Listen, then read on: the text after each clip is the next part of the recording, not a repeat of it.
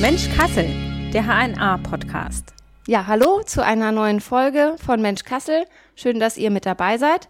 Heute geht es ums Thema Gesundheit, wie schon mal bei uns im Podcast, aber heute nochmal um ein bisschen anderen Aspekt.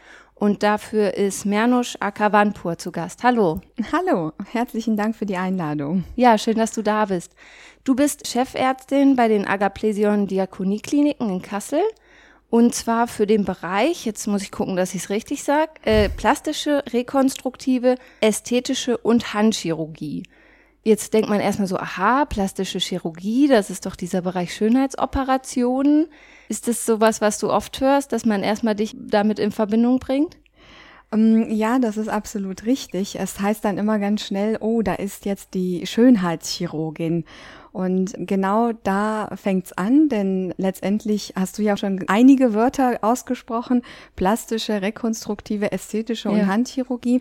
Das Spektrum ist natürlich äh, viel, viel größer. Also wir haben, selbstverständlich ist eine unserer Säulen auch die ästhetische Chirurgie und das ist auch ein schöner Bereich, den ich auch persönlich sehr, sehr mag. Aber wir haben natürlich auch die rekonstruktive Chirurgie, was sehr, sehr schön ist, weil was macht man da? Das sind dann letztendlich Verletzungen, Defekte, die wir versorgen müssen und Verbrennungen sind auch eine Säule, die wir mit letztendlich abdecken und natürlich auch noch die Handchirurgie. Also es ist viel größer, als man denkt. Wie viel macht dann so vielleicht der Bereich Schönheitsoperation? Wie man sich das jetzt so vorstellt, irgendwie Brustvergrößerung oder irgendwie Unterfütterung im Gesäß, wie viel macht das letztendlich aus? Da höre ich schon raus, ne? Wieder so diese typischen ja. Sachen wie Brustvergrößerung und, und ähm, Fett im Popo. Also letztendlich ist es so, dass die Schönheitschirurgie ist ganz abhängig, wo man arbeitet, in welcher Klinik. Es gibt wirklich Kliniken für plastische Chirurgie, die das, um ehrlich zu sein, gar nicht anbieten. Ja, die mhm. konzentrieren sich eher auf die rekonstruktive Chirurgie oder Handchirurgie. Dann gibt es Kliniken, die alles anbieten und wir gehören dazu dazu. Und äh, dann gibt es Praxen, die dann letztendlich ganz viel an die ästhetische Chirurgie verfolgen. Und bei uns ist es so, würde ich jetzt einfach sagen, es macht schon so ja, 30 Prozent, 40 Prozent der Chirurgie aus, die wir machen. Und darunter sind aber auch Unterspritzungen gemeint. Ne? Also nicht nur die operativen Schönheitschirurgien, sondern auch natürlich die Unterspritzungen im Gesicht für Verjüngerung oder auch Faltenunterspritzungen. Und äh, wo wir auch drüber reden ist, deswegen habe ich gerade gesagt, ja, ästhetische Chirurgie, da denkt man sofort immer an die Brustvergrößerung. Ja. Ästhetische Chirurgie bezieht sich auf ganz viel, weil letztendlich haben wir auch Patienten, die ganz viel an Körpergewicht verlieren und die haben ja dann mhm. einen Hautüberschuss irgendwo. Und auch das fällt ja eigentlich unter ästhetische Chirurgie, obwohl das medizinische Indikation hat und Relevanz hat. Oder eine Person, die zu mir kommt mit abstehenden Ohren, also ein kleines Kind, was dadurch gehänselt wird. Und auch mhm. da ist die Medizin ein bisschen letztendlich da. Also von daher ist es, geht es nicht immer nur um schöner werden in dem Sinne, sondern auch manchmal Haut wegschneiden, weil zu viel Überschuss da ist oder weil der, die Brust einfach zu groß ist mhm. und eine große Last auf den Nacken sitzt. Okay, das heißt, Schönheitsoperation ist nicht gleich Schönheitsoperation. Also manchmal habe ich vielleicht irgendwie auch ja total mental damit zu kämpfen oder dann auch sogar physisch, dass ich Einschränkungen erlebe, weil bei mir was größer, kleiner, wie auch immer ist oder anders aussieht, absteht. Absolut richtig, weil die Schönheitschirurgie ist nicht nur bezogen auf, ich gehe jetzt zu einem Arzt und ja. möchte schöner werden. Klar haben wir sowas, ja, aber ich habe ganz viele Frauen zum Beispiel bei mir nach Schwangerschaften. Ja, die Brust war an sich ganz schön gewesen, dann hat man das Kind gestillt oder die Kinder gestillt dann ist da einfach ein hängendes Gewebe, sage ich jetzt mal nur noch mhm. da, wo man dann einfach sich auch mit quält und sagt, das bin ich nicht. Ich war vorher anders gewesen und ich möchte jetzt gerne, dass da was gemacht wird. Es gibt natürlich auch sehr viele Frauen, die dazu stehen, die die auch damit sehr gut zurechtkommen. Und das finde ich immer großartig, aber man darf auch nicht die Personen letztendlich vergessen, die darunter leiden da sind wir jetzt bei dem Thema. Es gibt auch viele Männer, ja, die beispielsweise sehr viel an Körpergewicht verlieren und die dann sagen, Mensch, jetzt habe ich ein Ziel erreicht, ich habe 60 Kilo an Körpergewicht mhm. verloren, bin jetzt endlich so, wie ich mich wohlfühle. Da rede ich gar nicht um die Ideale mit schlank sein und so weiter, weil das ist nicht etwas, was ich wiedergeben möchte, sondern dass man sich wohlfühlt in seinem Körper und dass man dann sagt, jetzt muss mir aber geholfen werden, weil ich habe jetzt Hautüberschuss und das, da schwitze ich vermehrt oder da habe ich Wunden. Oder jemand, der zu mir kommt mit einer größeren Nase, aber die Nase ist nicht nur primär das Problem, weil sie einen stört, so wie das aussieht, also auch einmal psychisch, sondern man kriegt auch schlecht Luft. Das heißt, man hat fast immer so eine Überschneidung mit mit wirklich etwas Medizinischem. Es ist super selten, dass da wirklich rein Schönheitsideale dahinter stecken. Und das ist auch etwas, was ich, um ehrlich zu sein, auch nicht ganz verfolge, weil ich finde, jeder Mensch ist auf seine eigene Art schön. Und wenn ich auch Leute habe, wo ich einfach auch sage, ich sehe da keine Indikation, da ist auch eine große Aufgabe von mir, diese Person auch natürlich zu bremsen dass man nicht in eine Sucht auch gerät und in eine Situation kommt, mhm. wo man dann ähm, nicht mehr gebremst wird. Gibt es das dann, dass Patienten abgelehnt werden, dass du sagst, nee, da sehe ich gar keine Notwendigkeit oder auch der Eingriff wäre so enorm groß oder so krass, dass es gar nicht dem medizinischen Nutzen gerecht wird? Ja, absolut. Also das ist etwas, wofür ich auf jeden Fall stehe und ich bin mir ziemlich sicher auch viele meiner Kollegen, die da draußen sind wir betrachten natürlich den Patienten einheitlich und es ist insbesondere in der plastischen Chirurgie und auch in der ästhetischen Chirurgie ganz wichtig, die Indikationen wirklich ordentlich zu stellen. Denn wenn ich jemanden habe, wo ich genau weiß, dass einfach diese vermehrten Narben, sagen wir jetzt einfach mal, der Patientin nicht viel Nutzen bringen wird, weil einfach das, was sie stört, viel zu wenig ist, dann werde ich selbstverständlich im Rahmen dieser Gespräche mit der Patientin oder mit dem Patienten darüber sprechen letztendlich sind dafür Beratungsgespräche da. Und da nehmen wir uns sehr viel Zeit, aber nicht nur wir, sondern ich bin mir ziemlich sicher, die Kollegen da draußen auch alle. Und da erkennen wir auch immer den Leidensdruck, wissen, was will jemand. Und ich habe durchaus Patienten, denen ich dann auch im Rahmen dieser Gespräche sehr schonend auch beibringe, das ist jetzt nichts für sie oder sie sind viel zu jung für den Eingriff oder auch viel zu alt für den Eingriff oder die Haut macht das nicht mit oder was auch immer für Aspekte da eine Rolle spielen. Und da ist natürlich unsere Ausbildung sehr wichtig. Wir haben ja sechs Jahre eine Ausbildung in der plastischen Chirurgie und da lernen wir das sehr, sehr gut, wie wir das einschätzen müssen, einordnen müssen und ähm, letztendlich auch Patienten durchaus abzulehnen. Das wäre dann dieses Indikationsstellen, also was da versteht man dann drunter, den Patienten zu beraten und Absolut. sich das Bild anzugucken, Absolut. das Gesamtbild. Genau richtig, ne? Okay. weil das ist tatsächlich eine Fachrichtung, weil das muss man sich vorstellen. Die Eingriffe sind meistens ja Elektiveingriffe. Das bedeutet, wenn jetzt zum Beispiel einer zu mir kommt und hat, einen, ich sag jetzt mal, einen entzündeten Blinddarm, dann brauchen wir nicht drüber diskutieren. Ja. Das muss gemacht werden. Aber wenn jemand zu mir kommt und auch einfach nur einen Hautüberschuss hat, der vielleicht so eine Schwitzneigung bringt, zu Rötungen, zu Wunden, trotzdem geht's ja nicht um Leben und Tod und man muss das ja nicht unbedingt operieren. Das ja. heißt, es ist ein absolut, also ein Eingriff, der trotzdem immer noch elektiv ist.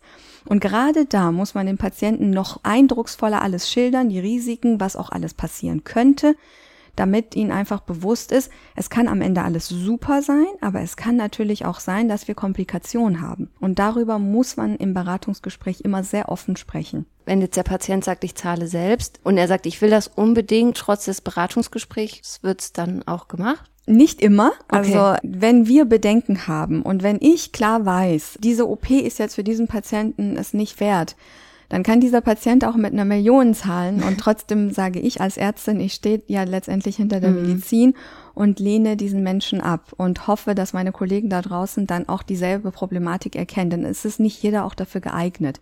Es gibt zum Beispiel gerade bei der Nasenchirurgie gibt es Patientinnen, äh, die haben Vorstellungen, die aber mit der Funktionalität nicht übereinstimmen können oder Nasen, die so groß sind oder von der Hautbeschaffenheit so sind, dass man die gar nicht so extrem klein machen kann. Und da ist ja immer die Atmung entscheidend. Und wenn ich dann merke, die Reife fehlt dann auch noch, dann ist es auch für diese Patientin das Beste oder den Patienten, man spricht immer von der Patientin, ja. das Beste, wenn man dann sagt, wir stoppen das, wir bremsen das, wir operieren nicht. Denn hinterher hat man dann wirklich viel mehr Ärger, nicht nur für sich selbst als Arzt oder Ärztin, sondern auch für die Patienten.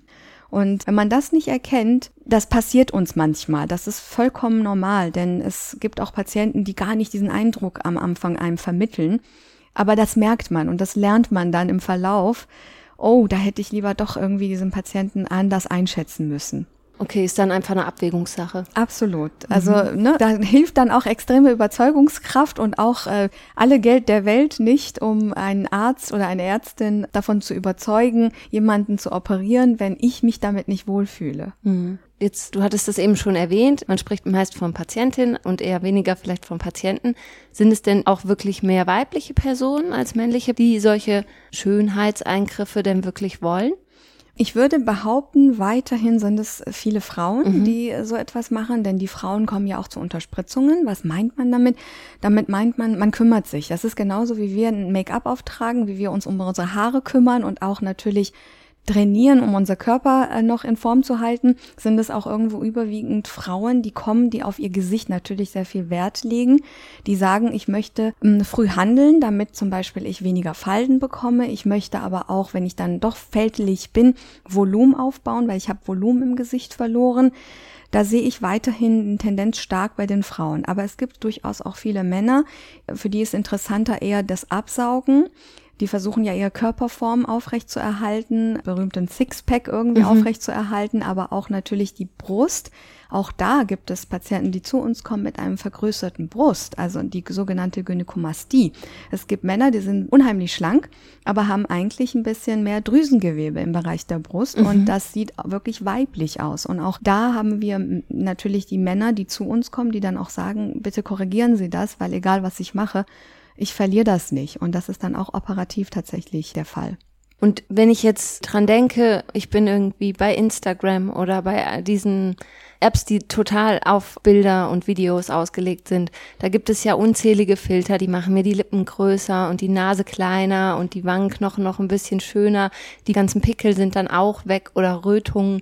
Ist das ein Einfluss, was diesen Trend hin zu Operationen auch noch verstärkt hat? Was ist da dein Eindruck? Mm, ich muss sagen, ja. Also es gab ja eine Zeit lang auch noch Snapchat. Also ist es mhm. ja immer noch da. Also ich komme da leider nicht mehr mit. Aber ich merke, dass tatsächlich durch diese Filter, die da sind oder die Apps, wo man ja auch gewisse Dinge verkleinern kann, zum Beispiel die Nase bearbeiten kann oder so wie du gesagt hast, halt die Lippen vergrößern kann, nimmt der Trend zu. Mhm. Also ich habe beispielsweise, als diese äh, letztendlich die Corona-Welle sehr hoch war und wir ganz viel Masken tragen mussten, dachte ich, okay, jetzt nimmt es ab, weil jetzt interessiert ja einem eigentlich gar nicht mehr, wie man da drunter aussieht.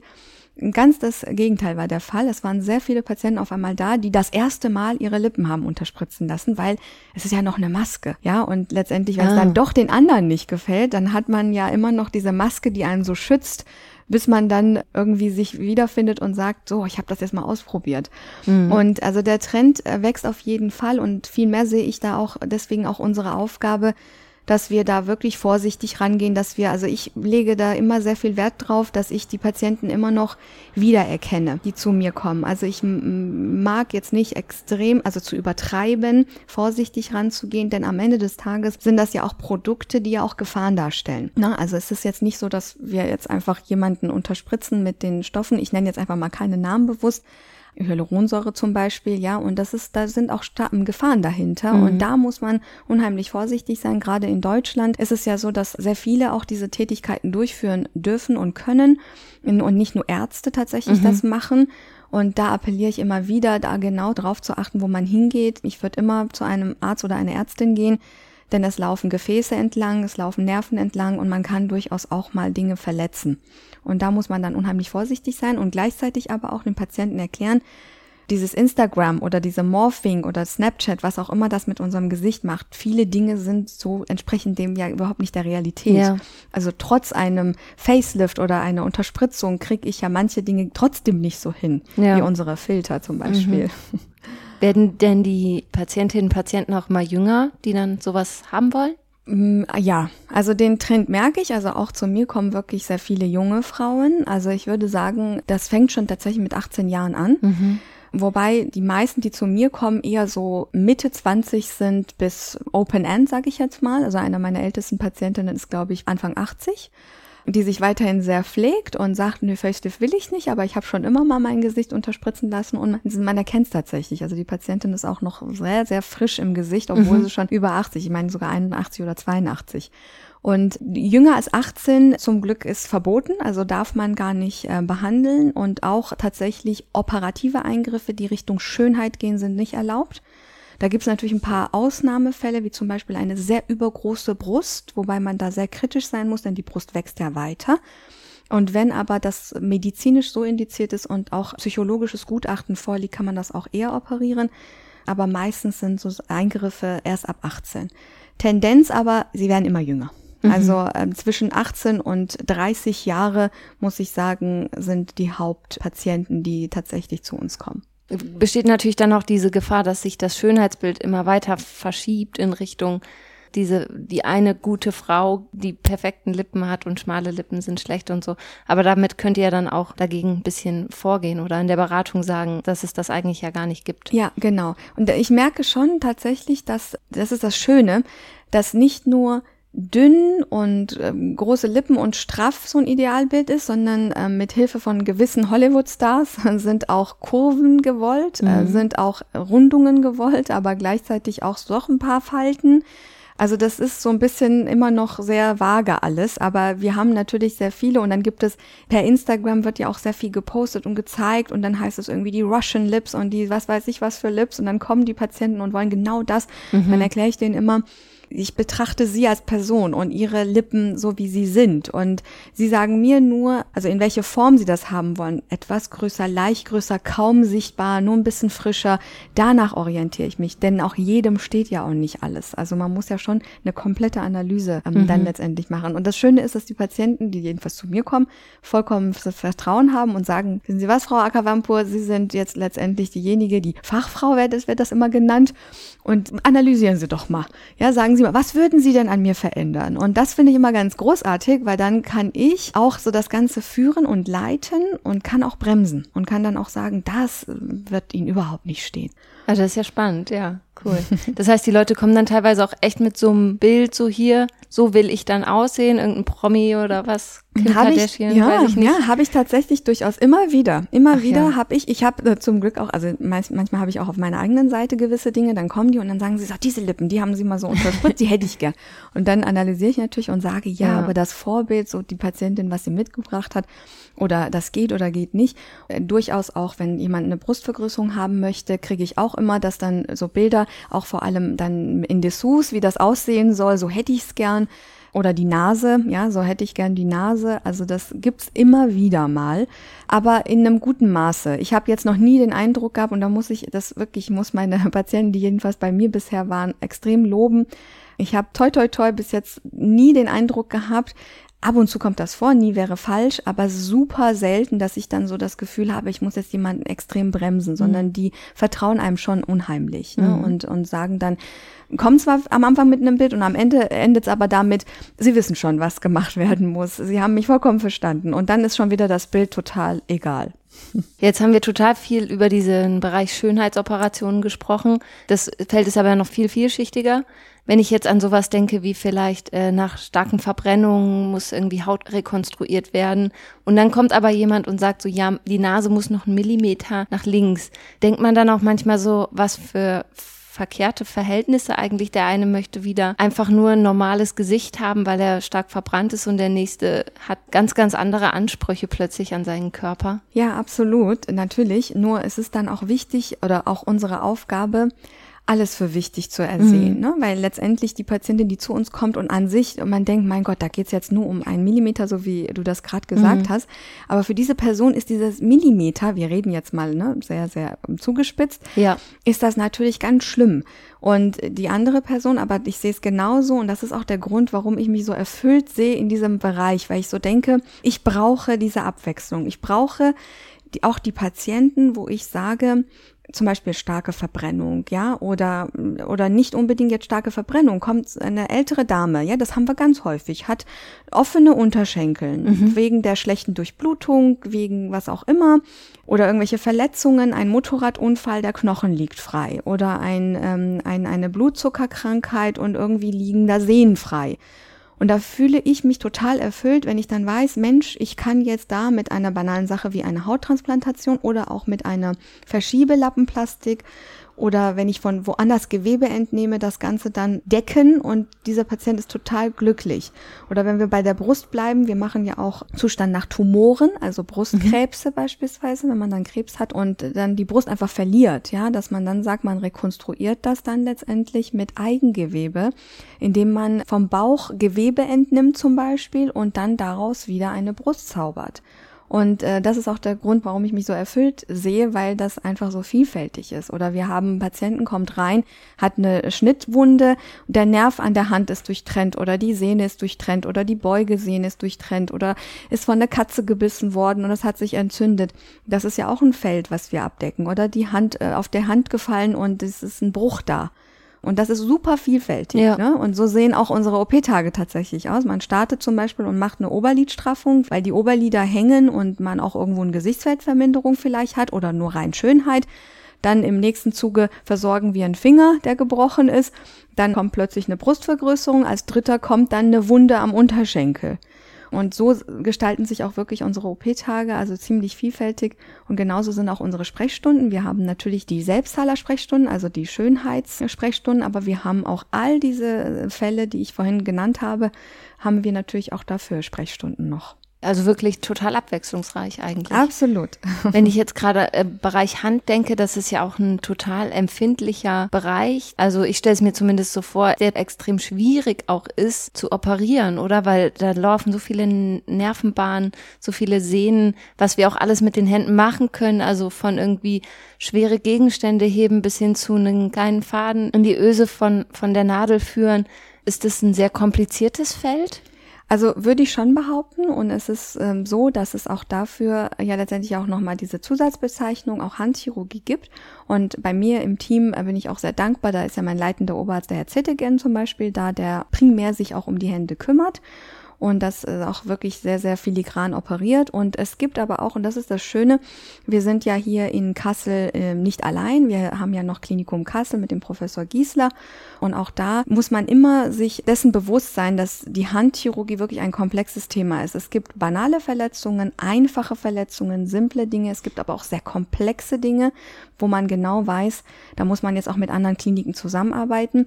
Und es gibt natürlich auch die Arbeitsverletzungen, die BG-Fälle der Hand und da muss man sagen, haben wir gar nicht die Zulassung für, also unsere Klinik nicht. Und da kooperieren wir auch sehr, sehr eng mit Klinikum Kassel und mit dem Professor Giesler, dass natürlich auch sehr komplexe Fälle auch dahin verlegt werden. Und das ist auch etwas, worauf ich unheimlichen Wert lege, dass ich sage, man muss sich auch immer, da ist ein Bewusstsein, wo die Grenzen liegen, wirklich in der gesamten Chirurgie. Und das Schöne in unserem Feld ist, wir sind einmal in dem Agaplesion-Konzern einige Chefärzte, die verteilt sind über ganz Deutschland. Und da kooperieren wir auch sehr eng über die Fälle und gleichzeitig natürlich auch mit dem Klinikum Kassel. Also ist Kassel als Standort eigentlich auch ganz gut aufgestellt, würdest du das sagen? Oder also Absolut. kommen hier schon auch viele Patienten dann hin oder ist es wirklich eher Kassel und Umgebung? Genau, also ich würde sagen, in Kassel sind ja wirklich einige plastische Chirurgen mittlerweile unterwegs, die wirklich alle super gut sind. Und ähm, das Schöne ist, wir sind untereinander auch wirklich gut vernetzt und unterstützen auch einander. Und Kliniken gibt es ja letztendlich zwei. Also einmal sind wir das in Agaplesie und Diakoniekliniken und dann gibt's noch ein Klinikum, äh, also im Klinikum letztendlich. Ja. Und da würde ich sagen, wir sind super, super versorgt hier. Also es können wirklich, es kommen auch Patienten tatsächlich deutschlandweit zu uns, also mhm. nicht nur aus Raum Kassel, nicht nur aus Umgebung, aber wir sind da sehr, sehr gut aufgestellt in Kassel. Jetzt bist du recht jung, Mitte 30 und schon Chefärztin wenn man irgendwie an das Bild eines Chefarztes denkt, haben, glaube ich, viele erstmal einen Mann im Kopf, vielleicht schon ein bisschen älter, mit einem Bart oder sowas, der dann so ein weißes Kittel trägt und ein Klappbrett hat und da irgendwas notiert. Wie bist du da gelandet? Auf dem Chefarztposten oder Chefärztinposten? ja, das ist eine spannende Frage. Vor allem genauso ist es. Ganz viele denken immer, dass da ein alter Professor mit einem Bart, genauso wie du das beschrieben mhm. hast. Aber da muss ich auch sagen, gibt es auch sehr, sehr viele junge Chefärzte, also auch männliche Chefärzte, die unterwegs sind. Wie ist es dazu gekommen? Also um ehrlich zu sein, ist das so ein bisschen Glück im Unglück, denn ähm, ich war ja vorher im Roten Kreuz gewesen und habe ja unter meinem Mentor und ja langjährigem äh, Begleiter, von dem ich ja alles gelernt habe, der Professor Dr. Noor, gearbeitet. Da habe ich als Studentin gestartet und bin dann mit seiner Hilfe und seiner Unterstützung dann am Ende Oberärztin geworden und habe sogar noch nebenbei ähm, ein Kind gekriegt und dann ist die Abteilung leider auseinandergebrochen. Also aufgrund dessen, als das dann letztendlich auseinanderbrach, wurde ich dann von Agaplesion angefragt mehrfach und habe dann zum Glück endlich mir einen Ruck geben können und bin dann zum Gespräch gegangen und habe dann mir das Ganze angehört und habe dann letztendlich für mich entschieden, dass ich mich bereit fühle, dass ich so eine tolle Ausbildung vorher unter Professor Noor auch ja genießen durfte, dass ich das ganze Spektrum auch anbieten konnte. So gut wie es ging. Also gewisse Dinge letztendlich habe ich ja schon drüber gesprochen, leitet man auch weiter. Und wusste auch, dass mein leitender Oberarzt, also jetziger leitender Oberarzt und auch ein guter Freund, der Herr Zittigen, mitgehen würde.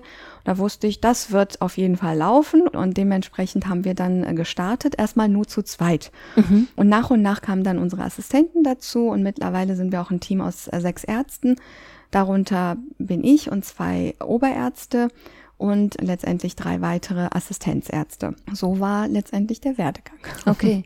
Und was macht man als Chefärztin? Ist man dann auch viel mit administrativem Bürokram beschäftigt oder auch noch oft am Patienten, an der Patientin? Ja, unterwegs? also also beides. Ähm, mhm. es ist sehr, sehr viel administrativ natürlich da, insbesondere mit, ähm, ja, es wird ja auch immer schwieriger durch die Sachen, die letztendlich das Gesundheitssystem von uns erwartet, mhm. müssen wir natürlich als Chefärzte auch dafür sorgen, dass wir selbstverständlich auch immer noch wirtschaftlich arbeiten. Mhm. Also es ist nicht so, wie man sich das vorstellt, dass man sagt, man kann nur Medizin betreiben und kann alles andere letztendlich hinten anstellen, sondern es wird tatsächlich immer, immer schwieriger und die Herausforderungen kommen. Auch zum Beispiel demnächst kommt eine Ambulantisierung, was quasi auch uns ein Hindernis stellen wird und gewisse Dinge verstehen auch die Patienten nicht, weil mhm. wir dürfen auch nicht alles machen. Man kann nicht alles zum Beispiel stationär machen. Gewisse Dinge muss man nur ambulant machen. Gewisse Dinge dürfen wir gar nicht machen. Für gewisse Dinge braucht man Anträge. Also unheimlich schwierig. Und gleichzeitig muss ich dazu sagen, ich liebe es, mit dem Menschen oder an den Patienten zu arbeiten. Das ist auch der Grund, warum ich sage, administrative Dinge versuche ich dann erst so ein bisschen nach meinem Feierabend zu erledigen, wenn mhm. es geht. Und will ganz nah noch beim Patienten sein. Egal was. Also ich operiere unheimlich gerne. Ich operiere nicht nur Schönheitssachen, sondern alles und versuche auch wirklich überall dabei zu sein, so gut es geht. Aber man kann natürlich nicht überall dabei sein. Dafür habe ich ja auch äh, Gott sei Dank ein tolles Team, das dann auch andere Dinge machen kann. In der Zeit kann ich dann vielleicht doch dann noch mal andere Treffen wahrnehmen, die ich machen muss. Aber es ist bei mir immer noch so, finde ich, dass es vielfältig ist, so dass ich sagen kann, ich fühle mich immer noch erfüllt. Und es ist jetzt nicht so, dass ich schon in dem Alter auch bin, wo ich sage, okay, ich mache nur noch Schreibkram mhm. und operieren tun andere. Davon halte ich sehr viel Abstand und hoffe, dass ich das auch sehr viele Jahre nicht so machen muss. Mhm. Gibt es denn so vielleicht drei Dinge, wo du sagst, das macht mir echt am meisten Spaß am Job? Du hast jetzt einmal schon eben so ein bisschen durchblicken lassen, die Arbeit mit dem Patienten. Ich muss sagen, ich gehe unheimlich gerne zur Arbeit und ich glaube, das merkt man auch bei mir, weil ich habe ja vorhin angedeutet, ich habe dann noch so nebenbei ein Kind bekommen, das hört sich immer so an, aber ich habe mittlerweile sogar zwei Kinder und ich versuche das, ich habe natürlich auch ein tolle, äh, tolle ja, Menschen, die hinter mir stehen, also sowohl mein Ehemann als auch meine Eltern, die bei mir letztendlich im Haus wohnen ähm, so dass ich da unheimliche Unterstützung mhm. habe. Aber ich gehe super gerne zur Arbeit, arbeite sehr gerne mit den Menschen. Meine Beratungstage, das sind zum Beispiel Dienstage und Donnerstage, machen mir unheimlich viel Spaß. Aber gleichzeitig auch die OP-Tage, also das operative Feld. Das macht mir unheimlich viel Spaß, egal worum es geht, ob es nur so was Kleines ist, was wir operieren müssen oder was Größeres ist. Also letztendlich gibt es da nicht irgendwas, was mir am meisten Spaß, es wäre wirklich gelogen, sondern mhm. alles zusammen macht mir Spaß. Also wirklich der gesamte Job. Und ich bin so glücklich, dass ich mich dann am Ende tatsächlich für die plastische Chirurgie entschieden habe. Denn eigentlich wollte ich ursprünglich Internistin werden und ja. irgendwann dann Kinderärztin werden. Mhm. Und dann habe ich gemerkt, oh, ich bin viel zu nah bei den Kindern und viel zu emotional und wollte am liebsten mit allen Kindern weinen. Mhm. Und irgendwann durch meinen älteren Bruder, der selbst auch Kardiologe ist, hat er mir gesagt, Mensch, mach doch mal die plastische. Und da habe ich ja meinen PJ bei Professor Noah gemacht, also ähm, als äh, Studentin letztendlich und habe dann meinen Weg gefunden. Und, PJ ähm, ist praktisches Das praktische Jahr, okay. genau. Und da habe ich auch großartige Oberärzte kennengelernt, den Herrn Dr. Moubayer und auch den Herrn Dadlen, die mich auch nochmal sehr begeistert haben für dieses Fach und ich bin froh, dass ich da letztendlich auch gelandet bin. Mhm. Und gibt es denn auch vielleicht im Job läuft zwar offenbar bei dir total vieles gut, was ja auch toll ist. So soll es ja eigentlich sein, dass man total gern zur Arbeit geht. Gibt es denn auch manchmal so oder vielleicht so drei Herausforderungen? Ich will jetzt nicht unbedingt von Problemen sprechen, aber vielleicht Dinge, wo du sagst, puh, da äh, habe ich vielleicht doch schon mal mit zu kämpfen, so im Alltag. Genau, das, was ich ja vorhin schon gesagt habe, ist ja so eine Herausforderung tatsächlich ja dieses Managen von was mhm. jetzt kommt, diese Ambulantisierung, ja. dann gleichzeitig den Patienten zu erklären, wir können nur gewisse Dinge und gewisse Dinge nicht und dann halt natürlich den verärgerten Patienten, wie sie machen das aber nicht. Mhm. Das ist tatsächlich eine Herausforderung täglich, nicht nur für mich, auch für meine Ärzte, die da alle arbeiten, die Assistenzärzte insbesondere, die dann immer wieder davor stehen und sagen, okay, das ist jetzt kein akuter Notfall, dem muss ich jetzt sagen, der soll mal zum Niedergelassenen Gehen. Ja. Und man bekommt da so ein bisschen immer wieder diesen Ärger und diese Frustration von den Patienten mit oder, oh nein, die Krankenkasse hat jetzt dem und dem nicht zugestimmt. Einmal das und einmal natürlich auch die Abteilung irgendwo zu leiten und ähm, dass wir überstehen, dass wir diese Zeiten überstehen mit der ähm, ja letztendlich Corona-Welle, die wir mhm. hatten und auch sehr viel dann absagen mussten. Denn es geht ja am Ende des Tages auch um diese ganzen Stellenschlüssel, dass wir unsere Assistenzärzte auch ähm, halten können, unsere Oberärzte und zeitgleich aber auch eine gute Ausbildung zu bieten. Denn letztendlich sind wir ja eine neue Abteilung. Uns gibt's ja seit Oktober 2020 mhm. und das Spektrum muss ja immer weiter wachsen. Man muss uns immer mehr kennenlernen, so dass wir genug Zuweise auch haben. Das sind so die alltäglichen Dinge, mit denen ich natürlich auch immer wieder kämpfen muss und auch gucken muss, dass das Ganze gut läuft. Toi, toi, toi läuft's interdisziplinär sehr, sehr gut. Auch da hat man ja manchmal in Krankenhäusern Probleme. Was heißt das? Das heißt, dass wir halt sehr, sehr eng auch mit der Gefäßchirurgie, Allgemeinchirurgie, Unfallchirurgie und auch die innere Medizin und sogar die Gynäkologie, die bei uns da ist, also sehr eng zusammenarbeiten. Mhm. Ähm, und da bin ich sehr, sehr froh drum, dass wir interdisziplinär letztendlich da schon mal keine Probleme haben und ähm, unter den Chefärzten und uns sehr, sehr d'accord sind. Wie ist es mit dem Bereich Pflege? Also das ist ja in Deutschland ein Riesenthema, jetzt auch schon mehrere Jahre inzwischen. Pflegenotstand, Personalmangel.